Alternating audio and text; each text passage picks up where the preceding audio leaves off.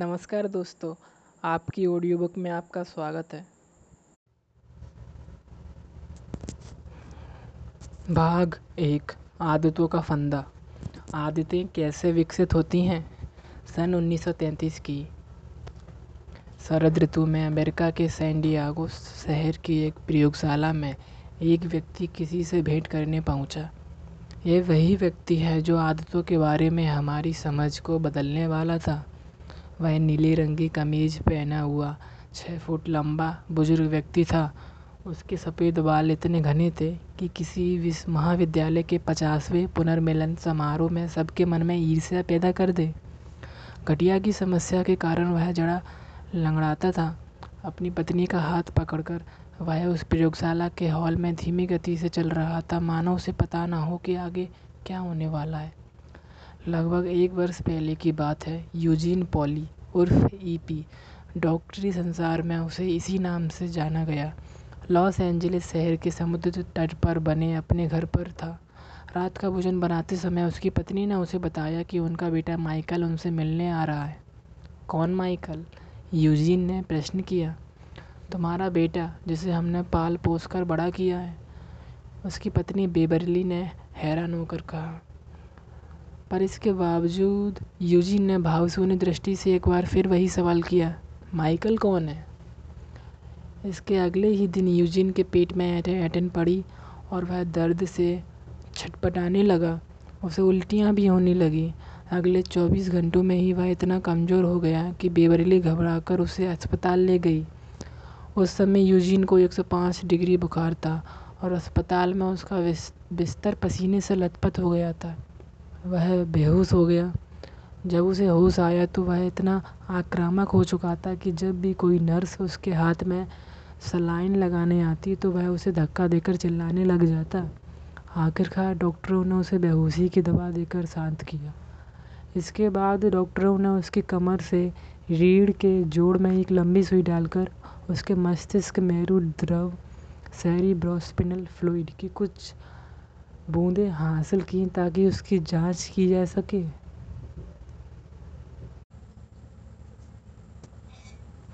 मस्तिष्क मेरु द्रव निकालते समय ही डॉक्टरों को एहसास हो गया कि कुछ तो गड़बड़ है। दरअसल, मस्तिष्क और रीढ़ की नसों के आसपास फैला यह द्रव संक्रमण एवं क्षति से बचाने का काम करता है।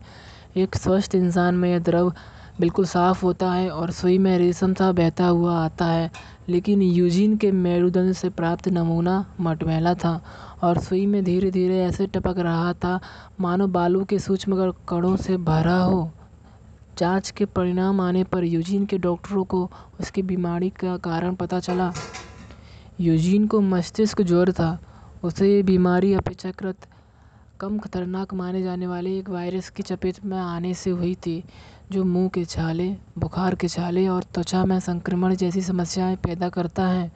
लेकिन कुछ दुर्लभ परिस्थितियों में ये वायरस इंसान के मस्तिष्क में प्रवेश कर जाता है, जिससे उस इंसान के विचारों और सपनों में संबंधित कोमल हिस्से को नष्ट कर देता है, जिसे कई लोग आत्मा का निवास भी मानते हैं। इससे गहरी क्षति पहुँचती है। यूजीन के डॉक्टरों ने बेवरली को बताया कि यूजीन के दिमाग को जो क्षति पहुँची है उसे ठीक करने का कोई उपाय नहीं है। लेकिन इस वायरस को और अधिक फैलने से रोकने के लिए वे यूजीन को एंटीवायरस की एक बड़ी खुराक दे सकते हैं। ये एंटीवायरस देने के बाद यूजीन कोमा में चला गया और दस दिनों तक मौत से जूझता रहा, लेकिन धीरे धीरे दवाओं ने अपना असर दिखाना शुरू कर दिया और आखिरकार उसका मस्तिष्क ज्वर ठीक हो गया। वह कोमा से भी बाहर आ गया।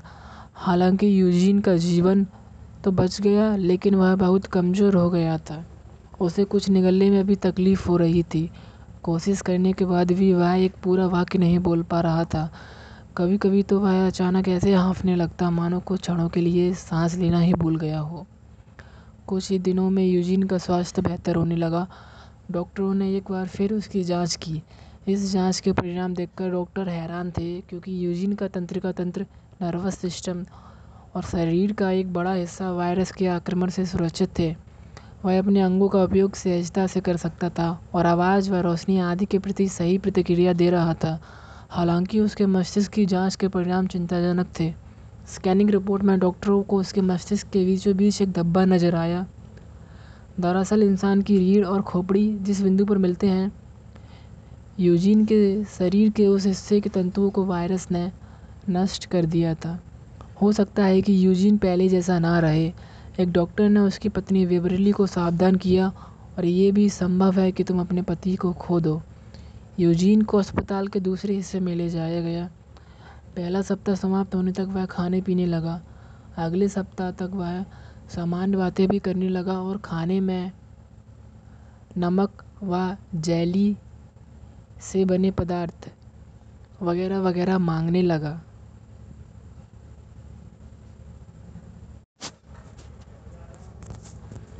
इसके साथ ही वह टीवी के चैनल बदल बदल कर नीरस धारावाहिकों के बारे में शिकायत भी करने लगा।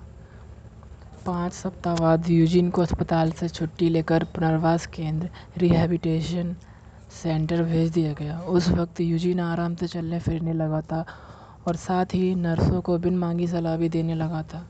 जैसे सप्ताह के अंत की छुट्टी बिताने के लिए उन्हें कहाँ जाना चाहिए? आदि। मैंने पहली बार इस बीमारी से ग्रस्त किसी मरीज़ को स्वस्थ होते हुए देखा है। मैं तुम्हें कोई झूठी उम्मीद नहीं बधाना चाहता, लेकिन ये वाकई अद्भुत है। यूजीन के डॉक्टर ने बेवरली से कहा। लेकिन बेवरली की चिंता खत्म नहीं हुई। ये बात पुनर्वास केंद्र रिहेबिटेशन सेंटर की मैं मैं स्पष्ट हो गई थी। कि इस बीमारी से यूजिन के अंदर कुछ असामान्य बदलाव आ गए हैं।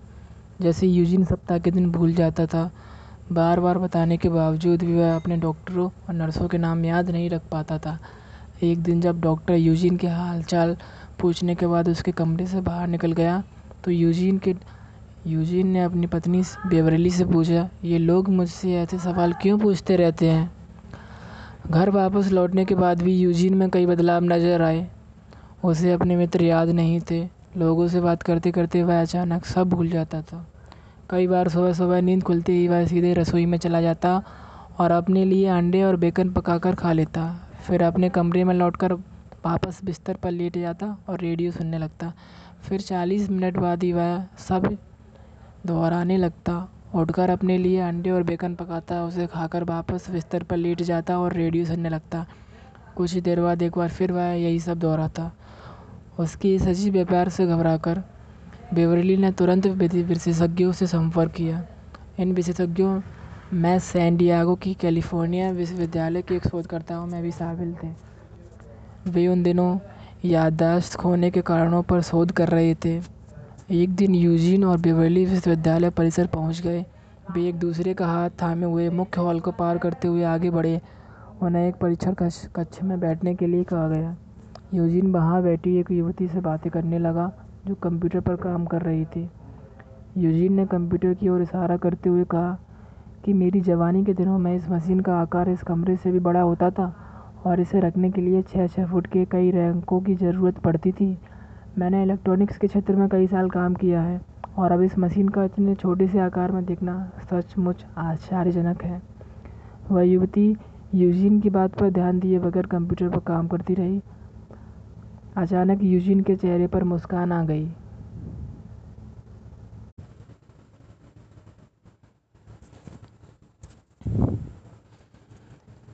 ये सारे प्रिंटेड सर्किट्स डायोड्स और ट्रायोड्स कितने अद्भुत हैं। जब मैं इलेक्ट्रॉनिक्स के क्षेत्र में सक्रिय था, उस समय इन्हें रखने के लिए भी छः छः फुट के कई रैकों की ज़रूरत पड़ती थी। तभी एक वैज्ञानिक ने कमरे में प्रवेश किया, उसने अपना परिचय दिया और यूजिन से उसकी उम्र पूछी, मेरी उम्र? उनसठ या साठ होगी शायद। यूजीन ने उत्तर दिया, जबकि असल में उसकी उम्र इकहत्तर साल थी। वह वैज्ञानिक कंप्यूटर पर कुछ टाइप करने लगा। यूजीन ने मुस्कुराते हुए एक बार फिर कहा, यह सचमुच अद्भुत है। जानते हो, जब मैं इलेक्ट्रॉनिक्स में था, तब इस मशीन को छः छः फुट के कई रैकों पर रखा जाता था। ये वैज्ञानिक थे बावन वर्षीय लैरी स्क्वायर। वे पेशे से एक प्रोफेसर थे, जो पिछले तीन दशकों से याददाश्त से संबंधित तंतुओं की रचना का अध्ययन कर रहे थे।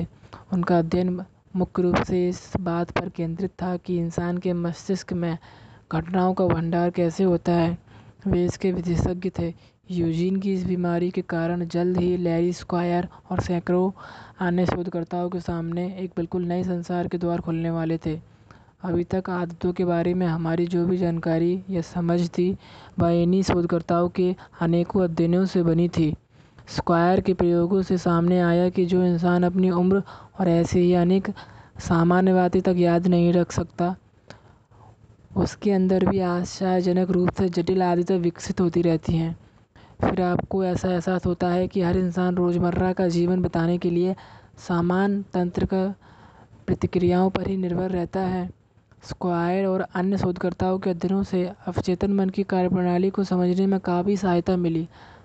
इस कार्यप्रणाली का प्रभाव हमारे रोज़मर्रा के ऐसे अनगिनत चुनावों पर पड़ता है, जो हमें तार्किक तो लगते हैं, पर वास्तव में हमारी उन तीव्र इच्छाओं से प्रभावित होते हैं, जिनसे हम करीब करीब अनजान होते हैं। स्क्वायर ने यूजिन से मुलाकात करने से पहले कई हफ्तों तक उसके दिमाग के स्कैन्स का अध्ययन किया था। इन स्कैन्स से स्पष्ट हुआ कि वायरस का सारा प्रभाव यूजिन के दिमाग के मध्य भाग में पाँच सेंटीमीटर के एक सीमित क्षेत्र में हुआ है। इस वायरस ने उसके दिमाग के मध्यवर्ती हिस्से को पूरी तरह नष्ट कर दिया था। वैज्ञानिकों का मानना था कि तंतुओं का ये छोटा सा संघ सभी प्रकार के संज्ञानात्मक कार्य जैसे अतीत याद रखना, भावनाओं पर नियंत्रण रखना आदि करता है, पर स्क्वायर यूजिन के दिमाग पर हुए इस विनाशकारी प्रभाव से चकित नहीं थे।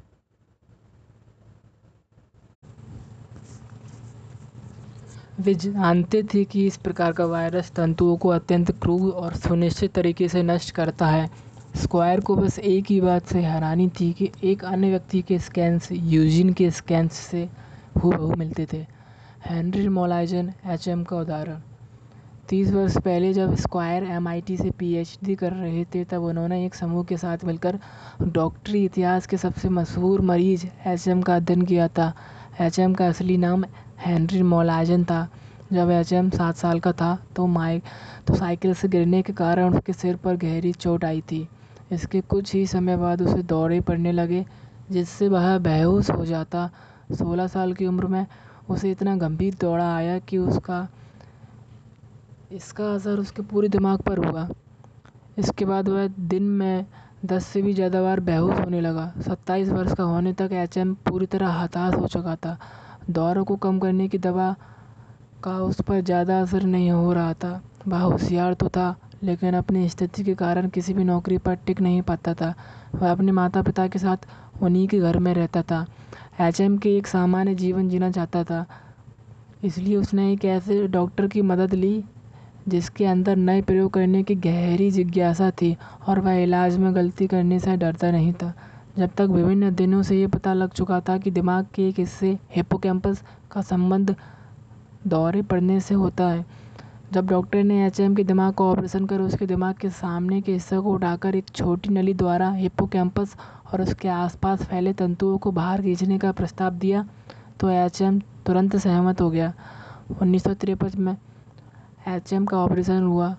ऑपरेशन के बाद वह जैसे जैसे स्वस्थ होता गया, उसके दौरे भी कम होते गए। लेकिन इसके साथ ही यह बात भी सामने आई कि एच एम का दिमाग मौलिक रूप से परिवर्तित हो चुका था। एच एम अपना नाम जानता था और उसे ये भी याद था कि उसकी माँ आयरलैंड से थी। उसे उन्नीस सौ उनतीस में शेयर मार्केट का ध्वस्त होना और द्वितीय विश्व युद्ध में फ्रांस के नॉर्मंडी पर हुआ आक्रमण भी याद था। लेकिन वह इसके बाद के लगभग एक दशक की सारी यादें, अनुभव, संघर्ष, सब कुछ भूल चुका था। जब एच एम की याददाश्त की जाँच करने के लिए एक डॉक्टर ने उसे अंकों की एक सूची और ताश खेलकर दिखाया तो उसे समझ में आ गया कि अब एचएम किसी भी नई जानकारी को बीस सेकेंड से ज़्यादा याद नहीं रख सकता। एचएम के ऑपरेशन से लेकर सन 2008 में उसकी मृत्यु तक उसके लिए हर मनुष्य, हर गीत, हर कमरा, हर चीज़, पूरी तरह एक नया अनुभव था। उसका दिमाग समय के किसी एक बिंदु पर अटक गया था।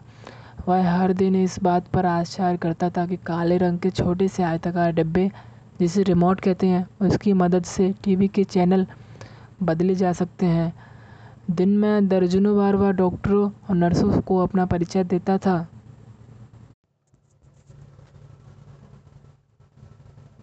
स्क्वायर बताते हैं कि एचएम के दिमाग का अध्ययन करना मुझे बहुत अच्छा लगा, क्योंकि दिमाग के अध्ययन में याददाश्त एक ठोस और रोमांचक मार्ग है।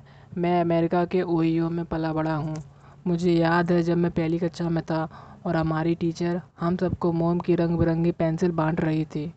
मुझे जितने भी रंगों की पेंसिल मिली, मैंने उन्हें कागज़ पर एक साथ एक जगह घिस कर ये जानने की कोशिश की कि इससे काला रंग बनेगा या नहीं। मुझे ये घटना तो अच्छी तरह याद है, लेकिन अपनी उस अध्यापिका का चेहरा क्यों याद नहीं है?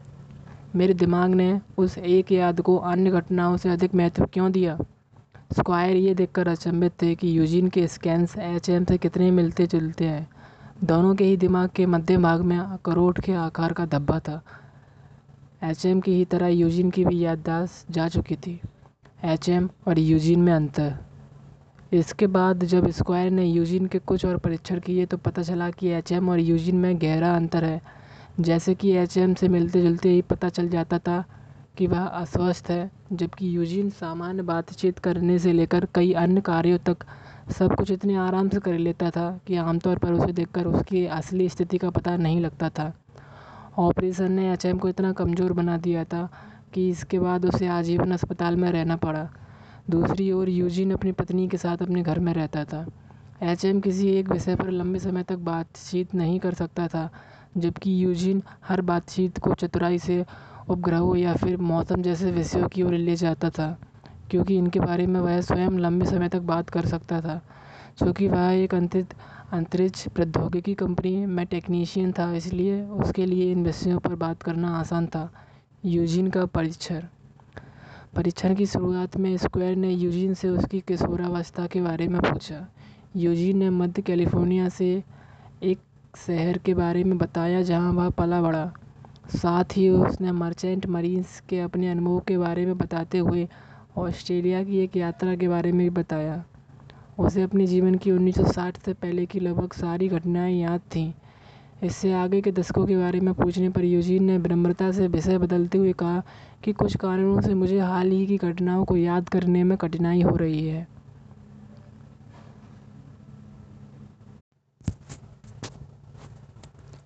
यूजीन की बुद्धिमत्ता का परीक्षण करने पर स्क्वायर ने पाया कि पिछले तीन दशकों के बारे में कुछ भी याद न होने के बावजूद यूजीन की बुद्धि बराबर है।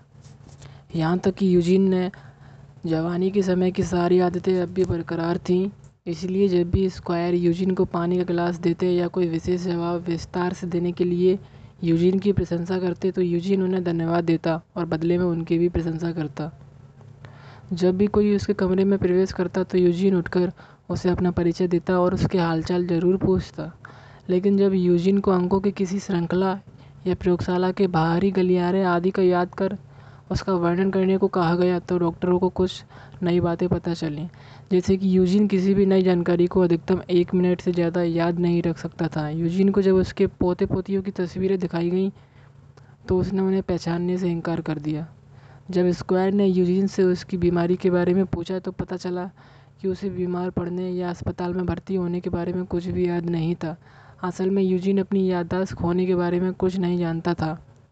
उसके अनुसार ना तो उसे कोई चोट लगी थी, ना ही उसने अपनी याददाश्त खोई थी।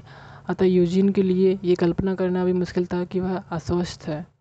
यूजीन से मिलने के कुछ महीनों बाद स्क्वायर ने उसकी याददाश्त को परखने के लिए कुछ नए प्रयोग किए। इस दौरान यूजीन और बेवर्ली लॉस एंजलिस के समुद्र तट पर बसे प्लाया दिल रे को छोड़कर अपनी बेटी के घर के करीब सैन डियागो में रहने चले गए। यहाँ स्क्वायर कई बार जाँच के लिए उनके घर आया करते थे। एक दिन उन्होंने यूजीन से कहा कि वह अपने घर का नक्शा बनाए। यूजीन ने कोशिश की, पर सफल नहीं हुआ। तुम सुबह जागने के बाद घर के अन्य कमरों में कैसे जाते हो? स्क्वायर ने यूजीन से पूछा। सच कहूँ तो मुझे नहीं मालूम, यूजीन ने जवाब दिया। स्क्वायर अपने लैपटॉप पर यूजीन की टिप्पणियों के बारे में नोट्स बनाने लगे। इस दौरान यूजीन का ध्यान कहीं और चला गया। वह कमरे में यहाँ वहाँ देखने लगा। फिर वह उठकर गलियारे की ओर गया और शौचालय चला गया। कुछ मिनटों के बाद शौचालय से फ्लश की आवाज़ आई और फिर नल से पानी बहने की। अपनी पतलून पर हाथ पहुँचता हुआ यूजिन एक बार फिर सामने के कमरे से स्क्वायर के बगल में आकर बैठ गया और निश्चित होकर अगले प्रश्न का इंतज़ार करने लगा। उस समय इस बात पर किसी का ध्यान नहीं गया कि जो इंसान अपने घर का नक्शा तक नहीं बना पा रहा है, उसे इतनी आसानी से घर का शौचालय कैसे ढूंढ लिया? आगे चलकर ये प्रश्न और उसके, इसके जैसे कई अन्य प्रश्न हमें नई आविष्कारों के एक ऐसे रास्ते पर ले गए, जिसने आदतों की शक्ति के बारे में हमारी समझ को पूरी तरह बदल कर रख दिया। इससे एक ऐसी वैज्ञानिक क्रांति शुरू हुई, जिसके चलते आज हज़ारों शोधकर्ता पहली बार इस बारे में शोध कर रहे हैं कि इंसान के जीवन पर आदतों का क्या प्रभाव पड़ता है।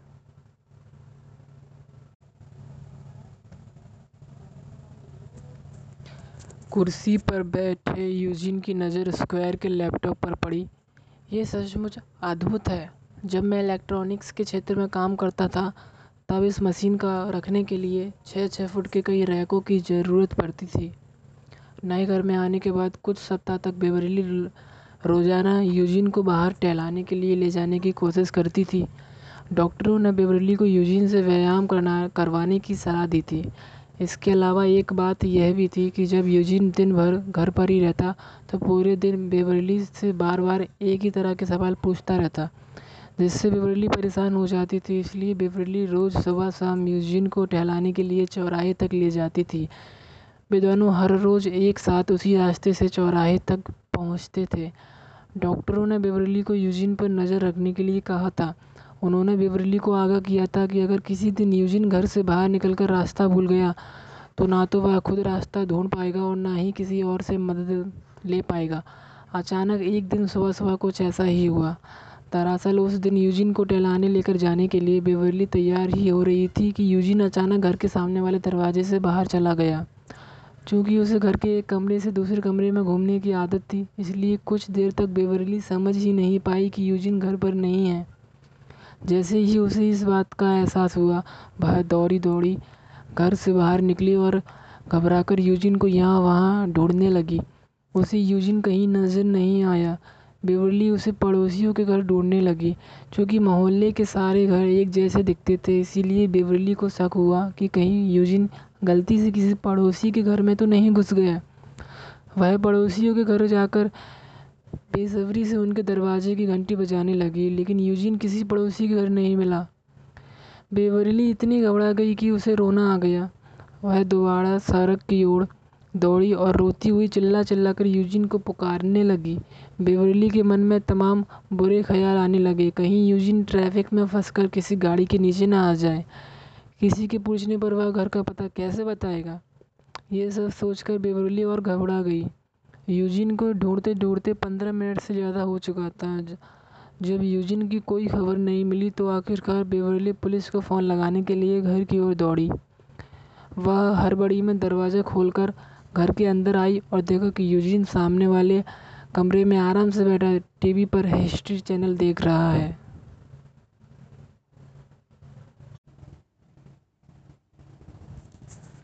बेवरली को रोते देखकर वह हैरान रह गया।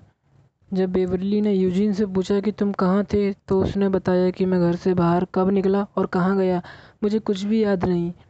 उस समय यूजिन यह भी नहीं समझ पा रहा था कि बेवरली नाराज़ क्यों है। फिर बेवरली ने मेज़ पर पड़ा देवदार के शंकुओं का ढेर देखा। उसे याद आया कि जब वह यूजिन को बाहर ढूंढ रही थी तो ऐसा ही ढेर उसने एक पड़ोसी के आँगन में भी देखा था। उसने करीब आकर यूजिन के हाथों को देखा। उसके हाथों पर उन शंकुओं का चिपचिपा रस लगा हुआ था। बेवरली को समझ में आ गया कि यूजिन उसे छोड़कर अकेले ही टहलने चला गया होगा और शायद चौराहे तक टहलने के बाद वापस आते समय ये शंकु उठा लाया होगा। सबसे बड़ी बात यह थी कि यूजिन सुरक्षित वापस लौट आया है। इसके बाद यूजिन रोज़ सवाल अकेले ही टहलने जाने लगा।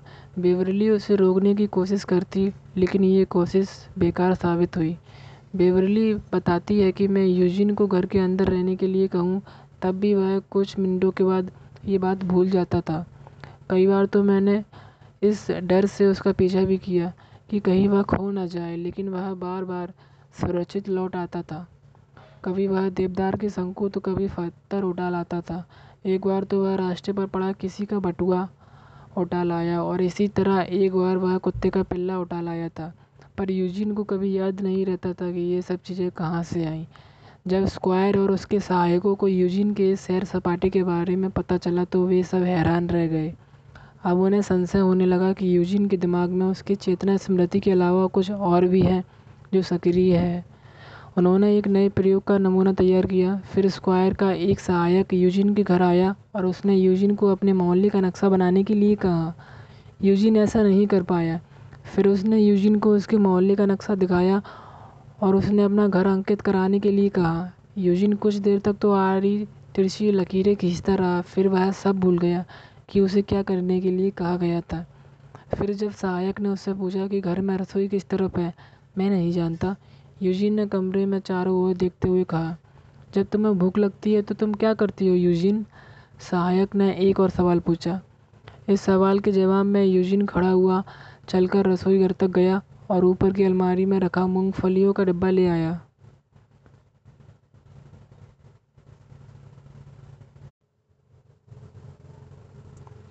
एक अन्य सहायक यूजिन की सैर के दौरान उसके साथ गया। दक्षिण कैलिफ़ोर्निया के कभी न बदलने वाले बसंत के खुशनुमा मौसम में वे दोनों बोगनवेलिया सुगंधित फूलों वाली झाड़ी की सुगंध से महकती हवाओं के बीच करीब पंद्रह मिनट तक टहलते रहे। यूजिन ने ज़्यादा बातचीत नहीं की, लेकिन वह पूरे आत्मविश्वास के साथ आगे बढ़कर स्क्वायर के सहायक को रास्ता दिखा रहा था। उसे किसी से भी रास्ता पूछने की ज़रूरत नहीं पड़ी। लौटते समय जब वे यूजिन के घर के करीब ही थे उसे सहायक सहायक ने यूजिन से उसके घर का पता पूछा। मुझे ठीक से याद नहीं, यूजिन ने जवाब दिया। इसके बाद वह फुटपाथ पर चलता हुआ सीधा अपने घर गया और बैठकर टीवी देखने लगा। अब स्क्वायर को समझ में आ गया था कि यूजिन का दिमाग नई जानकारी ग्रहण कर रहा है, मगर सवाल ये था कि ये जानकारी उसके दिमाग में आकर कहाँ दर्ज हो रही है। ये कैसे संभव है कि जो इंसान ये तक नहीं बता पाता कि उसके घर में रसोई कहाँ है वह उसी रसोई में जाकर मूंगफली का डिब्बा आराम से ढूंढ लेता है। इसी तरह अपने घर का पता ना जानते हुए भी वह वापस घर कैसे पहुँच जाता है। इन प्रश्नों ने स्क्वायर को अचंभे में डाल रखा था। वे ये सोचकर हैरान थे कि आखिर यूजिन के क्षतिग्रस्त दिमाग में ये नए पैटर्न कैसे बन रहे हैं। मैसाचुएट्स इंस्टीट्यूट ऑफ़ टेक्नोलॉजी के मस्तिष्क एवं बौद्ध विज्ञान विभाग की इमारत की प्रयोगशालाओं में कुछ सर्जिकल थिएटर भी थे। आम लोगों को ये थिएटर खिलौने वाले कमरों जैसे नज़र आ सकते थे। यहाँ एक चौथाई इंच से भी छोटे आकार की छुरियाँ ड्रिल और आरियाँ मौजूद थीं, जो एक मशीनी हाथ से जुड़ी हुई थी। यहाँ तक कि सर्जरी की मेज़ भी इतनी छोटी थी, मानो बौने डॉक्टरों के लिए बनाई गई हो। इन कमरों का तापमान हमेशा पंद्रह डिग्री सेल्सियस ही रखा जाता था। कमरे के ठंडे वातावरण के कारण सर्जरी करते समय शोधकर्ताओं की उंगलियाँ स्थिर रहती थीं। इन प्रयोगशालाओं के अंदर तंत्रिका विज्ञानी बेहोश किए गए चूहों के दिमाग में नन्हे सेंसर लगाते थे, जिससे वे चूहों के दिमाग में होने वाले छोटी से छोटी हरकतें भी जान लेते थे। होश में आने पर भी चूहों को देखकर ऐसा नहीं लगता था कि उन्हें पता है कि उनके दिमाग में तारों का जाल लगा दिया गया है। ये प्रयोगशालाएँ आदतें विकसित करने की प्रक्रिया के पीछे छिपे विज्ञान को समझने का मुख्य केंद्र बन चुकी हैं।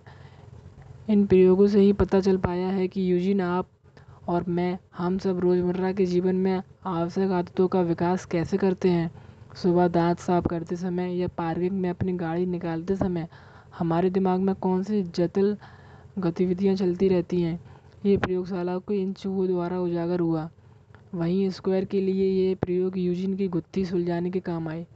इन प्रयोगों द्वारा वे जान गई कि यूजिन नई जानकारियों को आखिर कब से ग्रहण कर रहा है।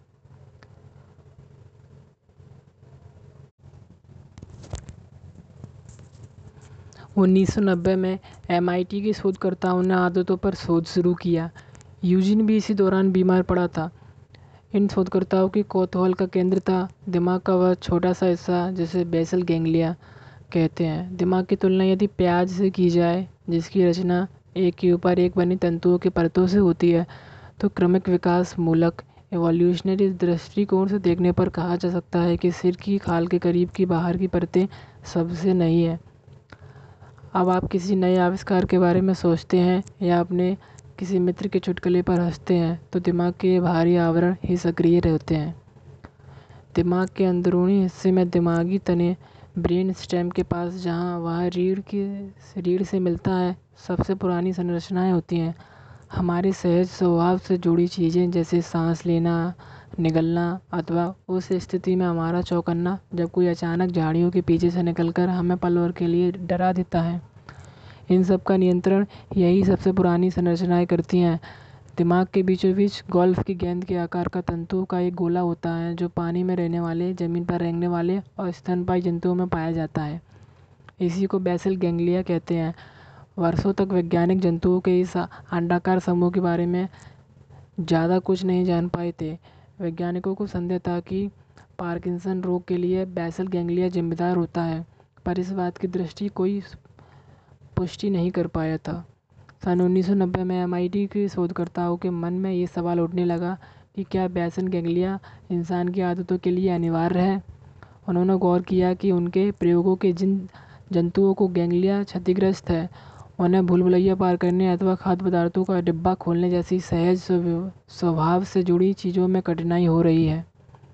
उन्होंने अपनी आशंका मिटाने के लिए तय किया कि इसका परीक्षण किया जाना चाहिए। इसके लिए उन्होंने प्रयोगशाला के चूहों के लिए एक नया प्रयोग तैयार किया। इस प्रयोग में कई माइक्रो टेक्नोलॉजी का उपयोग किया गया। इस नई माइक्रो टेक्नोलॉजी की मदद से वैज्ञानिक चूहे की हर सूक्ष्म हरकत के दौरान उनके दिमाग में होने वाली गतिविधियों का जायज़ा ले सकते थे। सर्जरी द्वारा हर चूहे के दिमाग में कंट्रोल लीवर और दर्जनों छोटे छोटे तार लगा दिए गए। इसके बाद इन चूहे को अंग्रेज़ी के अक्षर टी के आकार वाली एक भूल भुलैया में छोड़ दिया गया, जिसके दूसरे छोर पर एक चॉकलेट रख दी गई।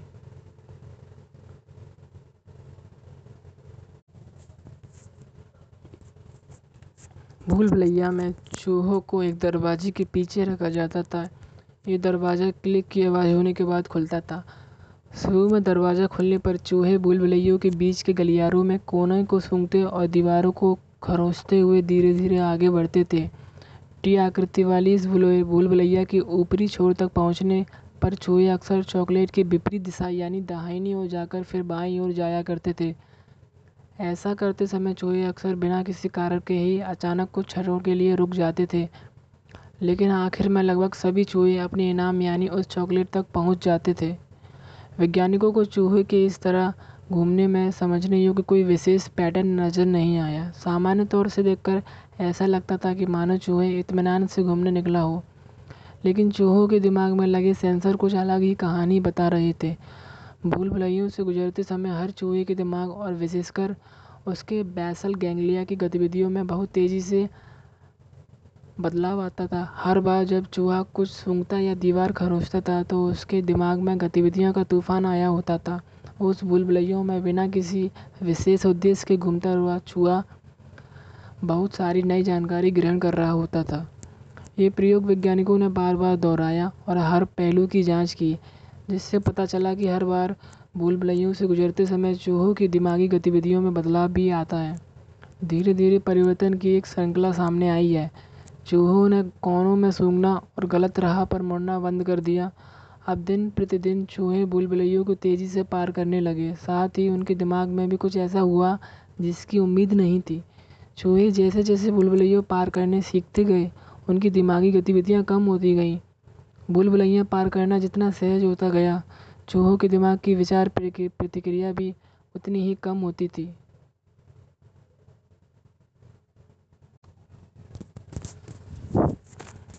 शुरू शुरू में चूहे, बुलबुलैयों की छानबीन कर रहे थे और उस समय कई जानकारी ग्रहण करने के लिए उनके दिमाग को ज़्यादा काम करना पड़ रहा था। लेकिन कई दिनों तक उसी मार्ग से बार बार गुजरने के बाद अब चूहों के लिए कोनों को सूंघना और दीवारों को खरोंचना ज़रूरी नहीं रह गया था। इसलिए सूंघने और खरोंचने की प्रक्रिया से जुड़ी सारी दिमागी गतिविधियाँ बंद हो गईं। चूहों को अब ये निर्णय लेने की भी ज़रूरत नहीं रह गई थी कि उन्हें टी आकृति वाली इस बुलबुलैया को पार करके चॉकलेट तक पहुँचने के लिए किस दिशा में जाना है। उन्हें तो बस चॉकलेट तक पहुँचने का सबसे तेज़ मार्ग ही याद रखने की ज़रूरत थी, इसलिए उनके दिमाग के निर्णय लेने वाले केंद्रों की गतिविधियाँ भी रुक गई हैं। इसकी एक सप्ताह के अंदर ही उनके दिमाग में ये याददाश्त से जुड़े हिस्सों की गतिविधियाँ भी बंद हो गईं। चूहे बुलबुलैया को इतनी तेज़ी से पार करना सीख चुके थे कि अब उन्हें इसके बारे में सोच विचार करने की भी ज़रूरत नहीं पड़ती थी। चूहों के दिमाग में लगे सेंसर से पता लगा कि बुलबुलैया तेज़ी से पार करना बैसल गेंगलिया पर निर्भर था। जैसे जैसे चूहे तेज़ी से दौड़ने लगे और उनकी दिमागी गतिविधियाँ कम होने लगीं वैसे वैसे ये प्रतिक्रिया इस छोटी सी न्यूरोलॉजिकल संरचना के नियंत्रण में आ गई। आदतें विकसित होने में बैसल गेंगलिया और केंद्रीय भूमिका थी। संक्षिप्त में कहें तो जब हमारा बाकी दिमाग आराम कर रहा होता है, तब भी बेसल गैंग्लिया आदतों को संग्रहित कर रहा होता है। बेसल गैंग्लिया की क्षमताओं को देखने के लिए आगे दिया गया ग्राफ देखें। पहले ग्राफ में चूहे की उस समय की दिमागी गतिविधियाँ नज़र आ रही हैं, जब पहली बार भूल भुलैयों के अंदर गए थे। शुरुआत में उसका दिमाग निरंतर मेहनत कर रहा था।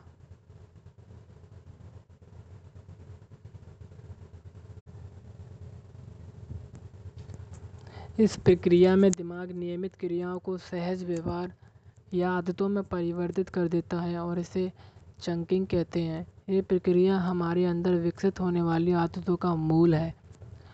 अपने रोज़मर्रा के जीवन में मनुष्य ऐसे दर्जनों सहज व्यवहारों, यानी आदतों पर निर्भर होता है। इनमें से कुछ आदतें आसान होती हैं, जैसे आप हर रोज़ सुबह अपने दांत साफ़ करने के लिए किसी रोबोट की तरह स्वचालित ढंग से सबसे पहले टूथब्रश पर टूथपेस्ट लगाते हैं और फिर टूथब्रश को अपने मुँह में डालते हैं। इसी तरह कुछ और आदतें हैं जो अपेक्षाकृत जटिल हैं, जैसे रोज़ सुबह स्कूल, कॉलेज या ऑफ़िस के लिए तैयार होना, कपड़े पहनना या बच्चों के लिए खाना बनाना वगैरह। अन्य कुछ नियमित क्रियाएँ इतनी जटिल होती हैं कि इंसान के शरीर में सदियों पहले विकसित हुआ तंतुओं का एक छोटा सा गोला उन नियमित क्रियाओं को आदतों में परिवर्तित कर देता है। ये सचमुच हैरानी की बात है। उदाहरण के तौर पर, हर रोज़ अपनी कार को घर की पार्किंग के बाहर निकालना, पार्किंग में लगाना। जब आपने नया नया गाड़ी चलाना सीखा था, तब आपको हर जगह, चाहे घर की पार्किंग हो या बाहर के रास्ते, गाड़ी चलाते समय बहुत ध्यान देना पड़ता था। यह स्वाभाविक भी था, क्योंकि तब आपको अनेकों क्रियाएँ करनी पड़ती थीं। जैसे जैसे पार्किंग में जाना, गाड़ी खोलना, गाड़ी की सीट, अपनी ज़रूरत के मुताबिक ठीक करना, शीशों को ठीक करना और उनमें देखकर ये सुनिश्चित करना कि रास्ते में कोई रुकावट तो नहीं है। ब्रेक पर अपना पैर रखना, गाड़ी को रिवर्स गियर में डालना, ब्रेक से पैर हटाना, मन ही मन पार्किंग से रास्ते की दूरी नापना, पहियों को सीधा रखते हुए ये जायज़ा लेना कि रास्ते से कोई दूसरी गाड़ी तो नहीं आ रही। मन ही मन ये हिसाब लगाना कि शीशों में नज़र आ रहे आपके घर के बाहर पड़े कचरे के डिब्बे असल में गाड़ी से कितनी दूरी पर हैं। इसी दौरान अपनी साथ वाली सीट पर बैठे बच्चे को रेडियो से खेलने के लिए मना करना, इसके बाद धीरे धीरे एक्सीलेटर और ब्रेक को संतुलित करना और फिर गाड़ी आगे बढ़ाना आदि। लेकिन कुछ ही दिनों में आपको इन सब नियमित क्रियाओं की आदत पड़ जाती है और आप बिना कोई विचार किए बड़े आराम से हर रोज़ अपनी गाड़ी पार्किंग से बाहर निकाल लेते हैं। हर सुबह करोड़ों लोग ये कठिन कार्य करते हैं और इसके लिए उन्हें ज़रा भी विचार करने की ज़रूरत नहीं पड़ती। इसका श्रेय बैसल गैंग्लिया को ही जाता है। जैसे ही आप अपनी गाड़ी की चाबियाँ हाथ में लेते हैं, आपका दिमाग तुरंत इस आदत को पहचान लेता है। जब आप पहली बार गाड़ी को पार्किंग से बाहर निकाल रहे थे, उस समय की सभी क्रियाओं को वैसल गैंग्लिया ने संग्रहित कर लिया था। इस तरह हमारी आदतें अपना काम शुरू कर देती हैं और हमारे दिमाग का बाकी हिस्सा अन्य विचारों के लिए तैयार रहता है। यही कारण है कि गाड़ी को पार्किंग से बाहर निकालते समय आपको अक्सर अन्य चीज़ें याद आ जाती हैं, जैसे कि आपका बेटा अपना खाने का डिब्बा घर में ही भूल आया है।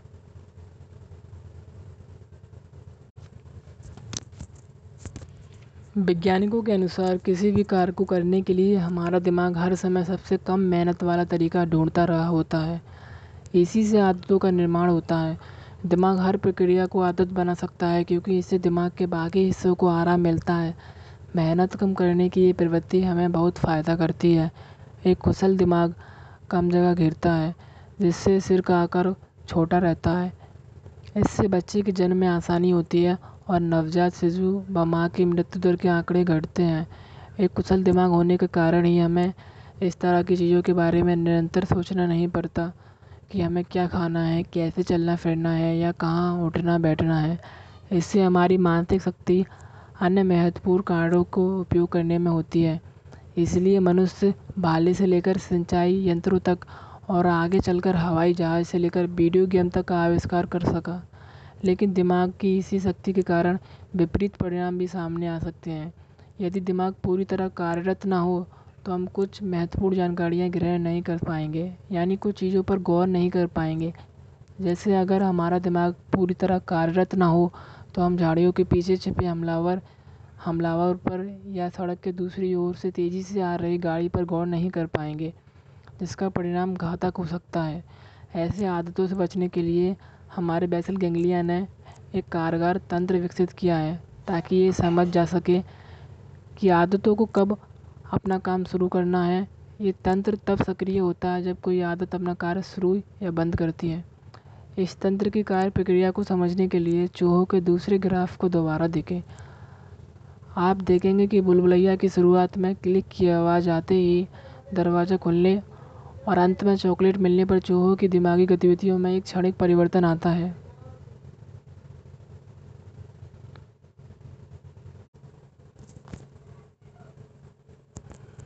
इन क्षणिक परिवर्तनों के दौरान दिमाग ये तय करता है कि कब कौन सी आदत का उपयोग करना है। उदाहरण के लिए, दरवाजे के पीछे खड़ा चूहा ये नहीं जानता कि दरवाजे की दूसरी तरफ़ एक जानी पहचानी बुलबुलैया है या फिर कोई नई अलमारी है, जिसमें किसी बिल्ली के होने की आशंका है। इस संदिग्धता को दूर करने के लिए प्रक्रिया की शुरुआत में चूहे का दिमाग अधिक मेहनत करके सारी जानकारी ग्रहण करता है। इस दौरान दिमाग ऐसे इशारों का इंतज़ार करता है जिससे ये निश्चित हो सके कि अब कौन सी आदत उपयोग में लानी है। दरवाजे के पीछे खड़े चूहे को जैसे ही क्लिक की आवाज़ सुनाई देती है, उसका दिमाग फ़ौरन भूल भुलैया की आदत को कार्यरत कर देता है। इस प्रक्रिया के अंत में इनाम मिलने पर दिमाग अपनी आराम की अवस्था में निकलकर एक बार फिर से यह पक्का करता है कि सब कुछ उम्मीदों के मुताबिक हुआ या नहीं। हमारे दिमाग के अंदर होने वाली इस प्रक्रिया के तीन चरण होते हैं। पहला चरण है इशारा। इस चरण में दिमाग की स्वचालित अवस्था सक्रिय हो जाती है और उसे ये सूचना मिलती है कि कौन सी आदत का उपयोग करना है। अगला चरण ये है, सहज व्यवहार, जो शारीरिक, मानसिक या भावनात्मक भावनात्मक में से कुछ भी हो सकता है। अंतिम चरण है इनाम, जिसमें आपका दिमाग ये निर्णय लेता है कि इस रास्ते को भविष्य के लिए याद रखना है या नहीं।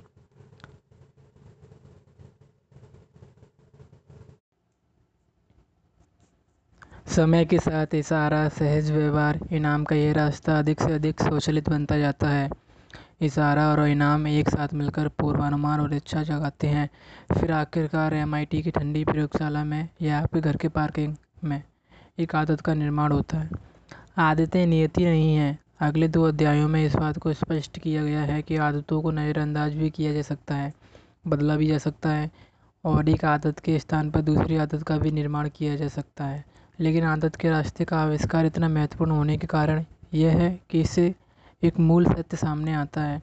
जब कोई आदत निर्मित होती है और दिमाग उसका उपयोग करता है तो निर्णय लेने के कार्य में दिमाग पूरी तरह शामिल नहीं होता। उस समय दिमाग ज़्यादा मेहनत नहीं करता और अन्य कार्यों पर ध्यान देने लगता है। इसीलिए जब आप किसी आदत को छोड़ने की कोशिश नहीं करते और उससे संबंधित दिनचर्या में बदलाव नहीं लाते, तब तक पुरानी आदतें स्वचालित ढंग से अपना काम जारी रखती हैं। लेकिन आदतें कैसे काम करती हैं? यह समझने से और आदित्य की फंदे की संरचना के बारे में जान लेने से उन्हें नियंत्रित करना आसान हो जाता है।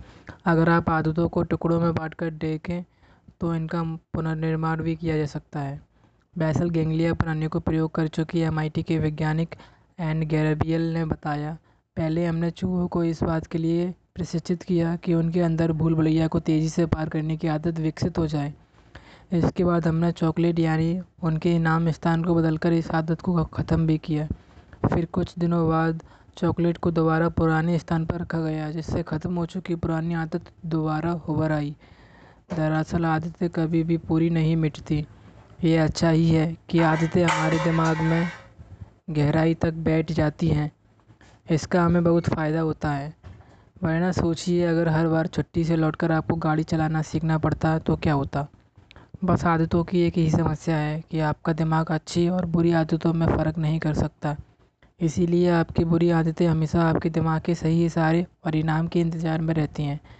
इससे स्पष्ट होता है कि हम नियमित व्यायाम करने या खान पान की पुरानी आदतें छोड़कर नई आदतें अपने अंदर आसानी से विकसित क्यों नहीं कर पाते? जब हम मैदान में दौड़ने के बजाय घर पर आराम से बैठे रहते हैं अथवा मिठाई का डिब्बा नज़र आते ही उसमें से एक टुकड़ा उठाकर खा लेते हैं तो हमारा दिमाग उस समय इन क्रियाओं का संग्रह कर रहा होता है। लेकिन इसी चीज़ का सही उपयोग करके हम अपनी आदतों का नियंत्रण अपने हाथों में भी ले सकते हैं। ज़रा लीसा एलन की कहानी को याद कीजिए, जो इस पुस्तक की शुरुआत में आपको बताई गई थी।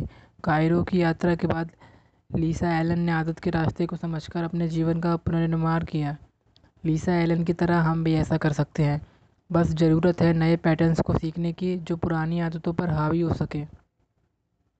प्रयोगों से सामने आया है कि आप यदि एक बार नए पैटर्न्स या आदतें सीख लें तो रोज़ सुबह दौड़ने और व्यायाम करने या मिठाई के डिब्बे में नए नज़रअंदाज करने की आदत भी विकसित की जा सकती है।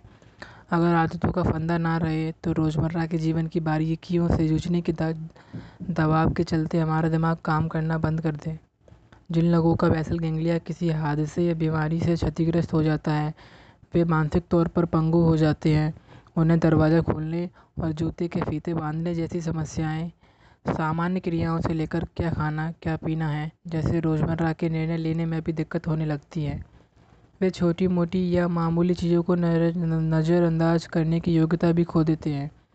एक अध्ययन के अनुसार, क्षतिग्रस्त बैसल गैंग्लिया वाले लोग दूसरों के चेहरे के हाव भाव पढ़ने में असफल रहते हैं। इसमें डर और घृणा के भाव भी शामिल हैं। ऐसा इसलिए होता है क्योंकि वे यह निश्चित नहीं कर पाते हैं कि उन्हें सामने वाले के चेहरे के कौन से भाग पर अपना ध्यान केंद्रित करना चाहिए। बैसल गेंगलिया के बिना हम अपनी उन असंख्य आदतों को भूल जाएँगे जो हर रोज़ हमारे काम आती हैं। क्या आज सुबह जूते पहनते समय आपको इस बात पर विचार करना पड़ा था कि पहले दायां जूता पहनना है या बायां? क्या आपको इस बात का निर्णय लेने में दिक्कत महसूस हो रही थी कि आपको नहाने से पहले दांत साफ़ करना चाहिए या बाद में? बेशक आपका जवाब नहीं ही होगा, क्योंकि रोज़मर्रा के ऐसे निर्णय लेना हमारा सहज स्वभाव होता है।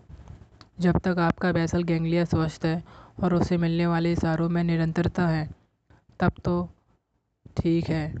तब तक आदतों पर निर्भर ये सारी चीज़ें ठीक से होती रहेंगी। हालाँकि जब आप कहीं छुट्टी मनाने जाते हैं तो अनजाने में ही आपके नहाने, मुँह धोने और तैयार होने वगैरह में बदलाव आ सकता है। लेकिन आदतों पर दिमाग की ये निर्भरता घातक भी सिद्ध हो सकती है। आदतें हमारे लिए जितना वरदान होती हैं, उतना ही बड़ा श्राप भी होती हैं। उदाहरण के लिए यूजिन, जिसकी याददाश्त खोने के बाद भी आदतों के कारण उसका जीवन काफ़ी हद तक सहज बना रहा। लेकिन फिर इन्हीं आदतों ने यूजिन से उसका सब कुछ छीन भी लिया।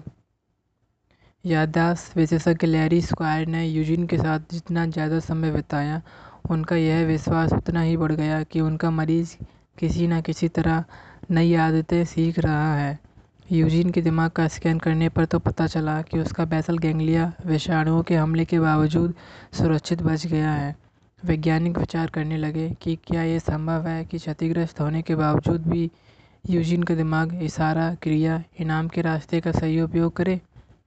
क्या यह प्राचीन तंत्रिका प्रक्रिया स्पष्ट कर सकती है कि यूजीन बाज़ार में घूमकर सुरक्षित घर कैसे लौट आता है या रसोई घर में रखा मूंगफलियों का डिब्बा बिना किसी मदद के कैसे खोज लेता है? यूजीन के दिमाग में नई आदतों का निर्माण हो रहा है या नहीं? ये जानने के लिए स्क्वायर ने एक प्रयोग किया। उन्होंने अलग अलग आकार के प्लास्टिक के टुकड़ों और भड़कीले रंग के खिलौनों को एक आयताकार कार्डबोर्ड पर चिपका दिया। उन्होंने इन कार्डबोर्ड को ए और बी नामक आठ जोड़ियों में बांट दिया।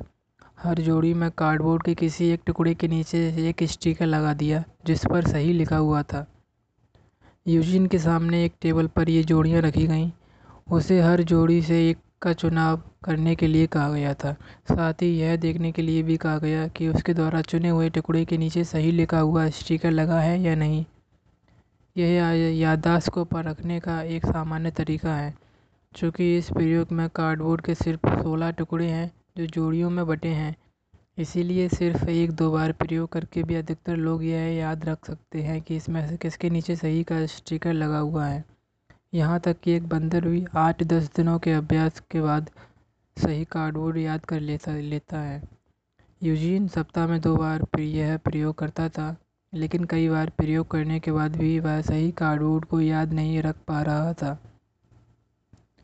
प्रयोग शुरू होने के कुछ सप्ताह बाद एक दिन एक शोधकर्ता ने यूजिन से पूछा, क्या तुम जानते हो कि आज तुम्हें क्यों लाया गया है? नहीं, मैं नहीं जानता, यूजिन ने जवाब दिया। मैं तुम्हें कुछ चीज़ें दिखलाने वाला हूँ। पता है क्यों? मुझे इन चीज़ों का वर्णन करना है या फिर इनकी उपयोगिता बतानी है। यूजिन के इस सवाल से स्पष्ट था कि उसे याद ही नहीं था कि इसके पहले भी वह कई बार ऐसे सत्रों में शामिल हो चुका है। लेकिन जैसे जैसे समय गुजरता गया, यूजिन के प्रदर्शन में सुधार आता गया।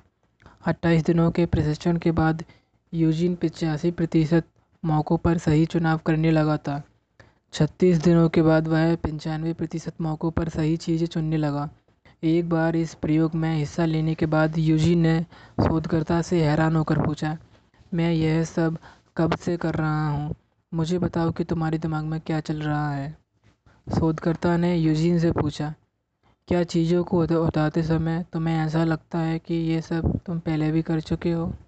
नहीं यूजीन ने उत्तर दिया। फिर अपने सिर की ओर इशारा करते हुए कहा कि लगता है जैसे ये सब मेरे दिमाग में पहले से बसा हुआ है। शायद इसीलिए मेरा हाथ अपने आप ही इन चीज़ों की ओर बढ़ने लगता है। स्क्वायर को अपना जवाब मिल गया था। यूजिन को इशारा मिल रहा था। यानी चीज़ों का एक जोड़ा जो हमेशा समान रहता था। यह एक नियमित क्रिया थी। उसे कार्डबोर्ड को क्यों पलटना है, ये ना जानते हुए भी यूजिन उसे पलटकर नीचे लगा स्टिकर को देखता था। इस क्रिया में यूजिन के लिए हर बार एक इनाम था। सही का स्टिकर मिलने पर उसे मिलने वाली संतुष्टि। आखिरकार आदतों का एक फंदा फिर से सामने था। इसके बाद स्क्वायर ने एक और प्रयोग किया ताकि यह सुनिश्चित किया जा सके कि यह पैटर्न कुछ और नहीं बल्कि एक आदत ही है। उसने सभी सोलह वस्तुएँ यूजिन के सामने रखी। फिर यूजिन को सही वस्तुओं को छाँटने के लिए कहा गया। यूजिन समझ नहीं पा रहा था कि कहाँ से शुरू करें। हे भगवान, कैसे याद करूँ? वह परेशान हो गया। उसने एक चीज़ की ओर हाथ बढ़ाया और उसे पलटने लगा। प्रयोगकर्ता ने उसे रोककर समझाया कि उसे केवल सही वस्तुओं को छाँटकर अलग करना है। वह उन्हें पलट क्यों रहा है? शायद मुझे इसकी आदत हो गई है, यूजीन ने जवाब दिया। यूजीन इस प्रयोग को पूरा नहीं कर पाया। जैसे ही उन चीज़ों को यूजीन के आदत के फंदे से बाहर रखा गया वह हड़बड़ा गया। स्क्वायर यही देखना चाहते थे। यूजीन के अंदर नई आदतें निर्मित करने की योग्यता थी। भले ही उसमें ऐसी क्रिया या चीज़ें शामिल हों, जिन्हें वह कुछ क्षणों से ज़्यादा याद नहीं रख सकता। इससे साफ़ हो गया कि यूजिन हर रोज़ सुबह अकेले टहलने कैसे चला जाता है। दरअसल रोज़ सुबह बाहर जाने पर उसे जो इशारे मिलते थे, वे हमेशा समान होते थे। जैसे रास्ते के किनारे पर लगे पेड़ या डाक के डिब्बों को स्थान वगैरह। इसीलिए अपना घर याद न होने के बावजूद भी उसकी ये आदत उसे सुरक्षित घर पहुँचा देती थी। इससे यह भी स्पष्ट हो गया कि भूख न होने के बावजूद भी यूजिन दिन में तीन चार बार नाश्ता क्यों करता था। जब भी उसे स्पष्ट इशारे मिलते, जैसे रेडियो की आवाज़ या खिड़की से आती धूप तो वह अपने बैसल गेंगलिया के अनुसार आदतों को दोहराने लगता। यूजिन की आदतों के इस फंदे के बारे में पता लगने के बाद, अब ऐसी दर्जनों आदतें सामने आने लगी जो पहले अनदेखी रह जाती थीं। उदाहरण के लिए, यूजिन की बेटी अक्सर अपने माता पिता से मिलने उनके घर आया करती थी। वह आते ही सबसे पहले सामने के कमरे में बैठे यूजिन से कुछ देर बातचीत करती। इसके बाद कुछ देर तक रसोई में अपनी माँ से बातें करती और फिर दोनों को अलविदा कहकर निकल जाती। बेटी के जाने तक यूजिन भूल जाता था कि उन दोनों के बीच कोई बातचीत हुई है।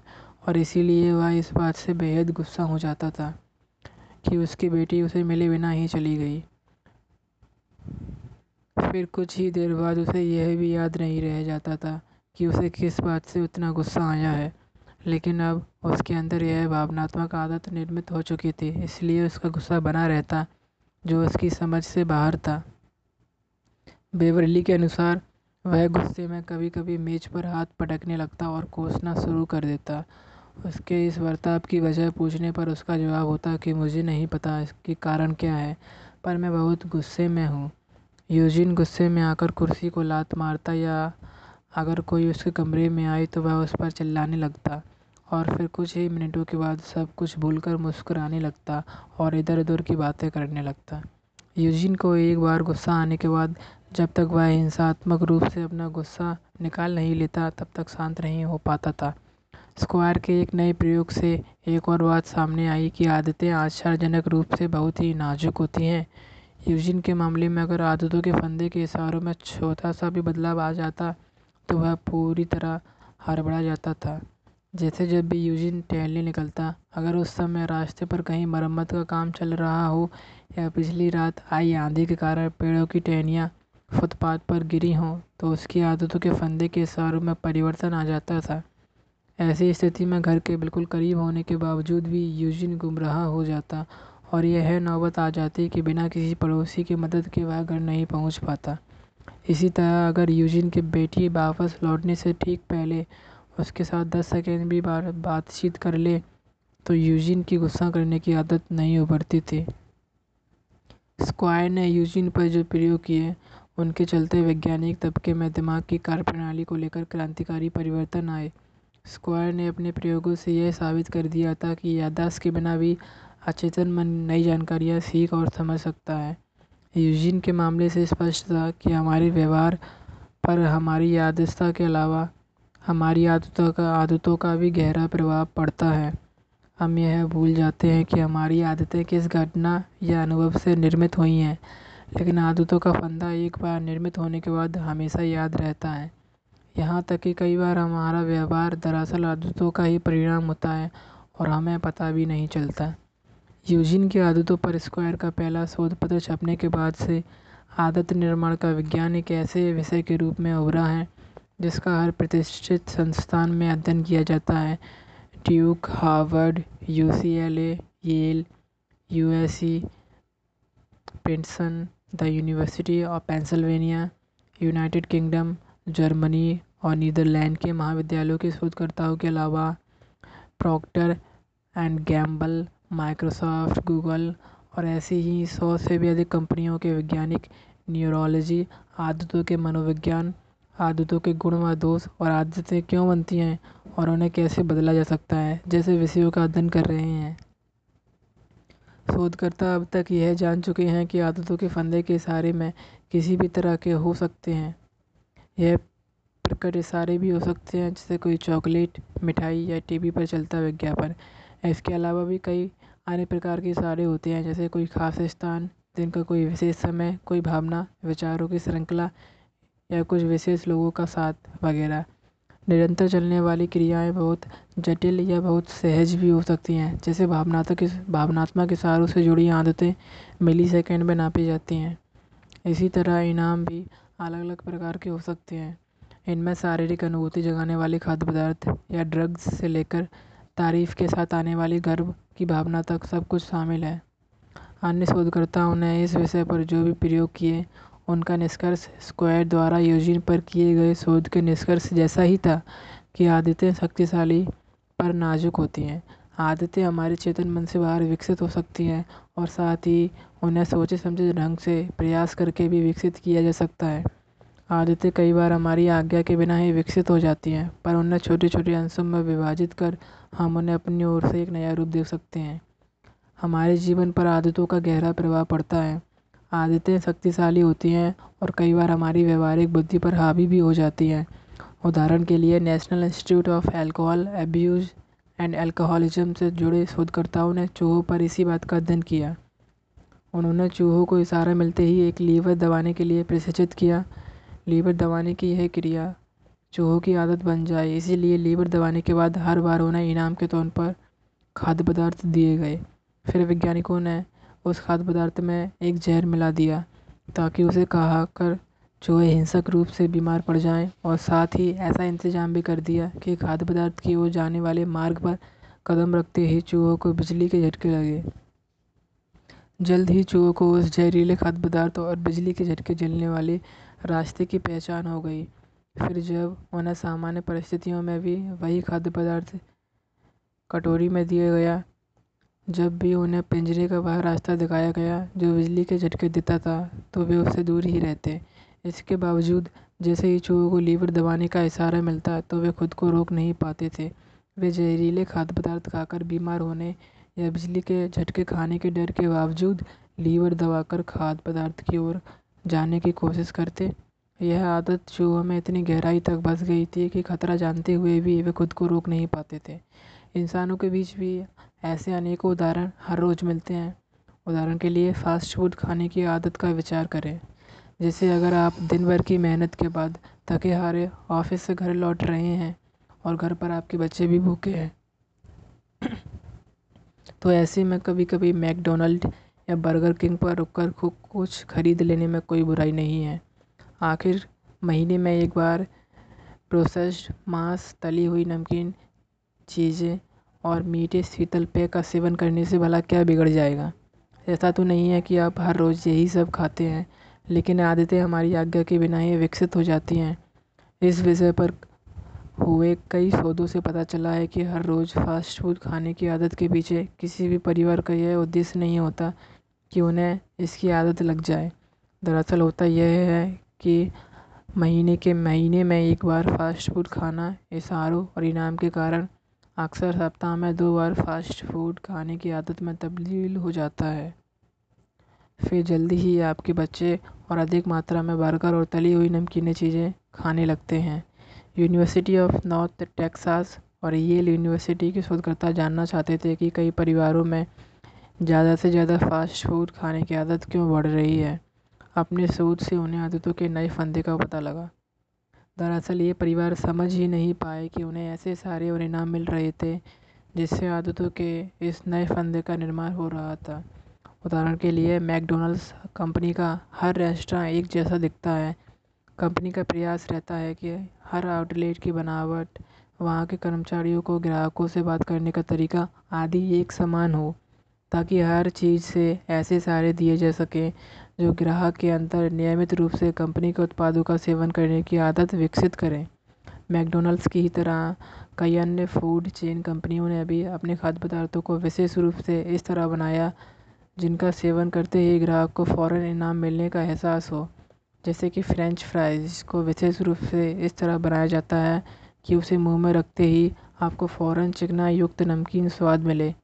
ये ऐसा स्वाद है जो आपके मुँह में जाते ही आपके दिमाग के आनंद केंद्रों को संकेत भेजता है, जिससे दिमाग इस इनाम को याद कर लेता है और फिर बार बार यही इनाम पाने की आदत का फंदा तैयार कर लेता है।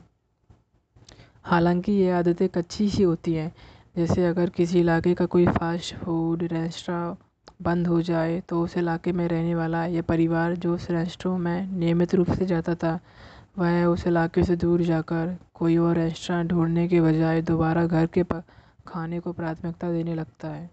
यहाँ तक कि एक छोटे से छोटा बदलाव भी ऐसी आदतें के फंदे को तोड़ सकता है। पर ये फंदे निर्मित होते समय हमें पता ही नहीं चलता कि हमारे दिमाग के किसी कोने में ऐसा कुछ हो रहा है।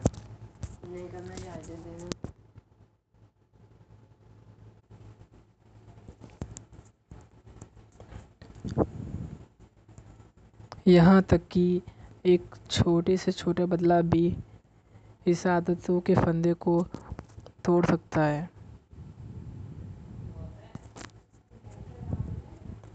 पर ये फंदे निर्मित होते समय हमें पता ही नहीं चलता कि हमारे दिमाग के किसी कोने में ऐसा कुछ हो रहा है। इसीलिए हम नहीं जान पाते कि हमें इन आदतों को कैसे नियंत्रित करना चाहिए। पर इशारों और इनाम पर ध्यान देकर हम अपनी आदतों में बदलाव ला सकते हैं। यूजिन की बीमारी के सात साल बाद, सन 2000 तक, उसके जीवन में एक प्रकार का संतुलन आ गया था। वह हर सुबह टहलने जाता था, अपनी मर्ज़ी का खाना खाता था और कई बार तो वह दिन में पाँच छः बार खाना खा लेता था। यूजिन को इस बात से कोई फ़र्क नहीं पड़ता था कि टीवी पर उसके पसंदीदा हिस्ट्री चैनल पर नया कार्यक्रम आ रहा है या किसी पुराने कार्यक्रम को दोबारा प्रसारण किया जा रहा है। उसकी पत्नी जानती थी कि जब तक हिस्ट्री चैनल चल रहा है, तब तक यूजिन अपनी मखमल की कुर्सी पर आराम से बैठा टीवी देखता रहेगा। लेकिन जैसे जैसे यूजिन की उम्र बढ़ती गई, उसकी आदतों का उसके जीवन पर बुरा असर पड़ने लगा।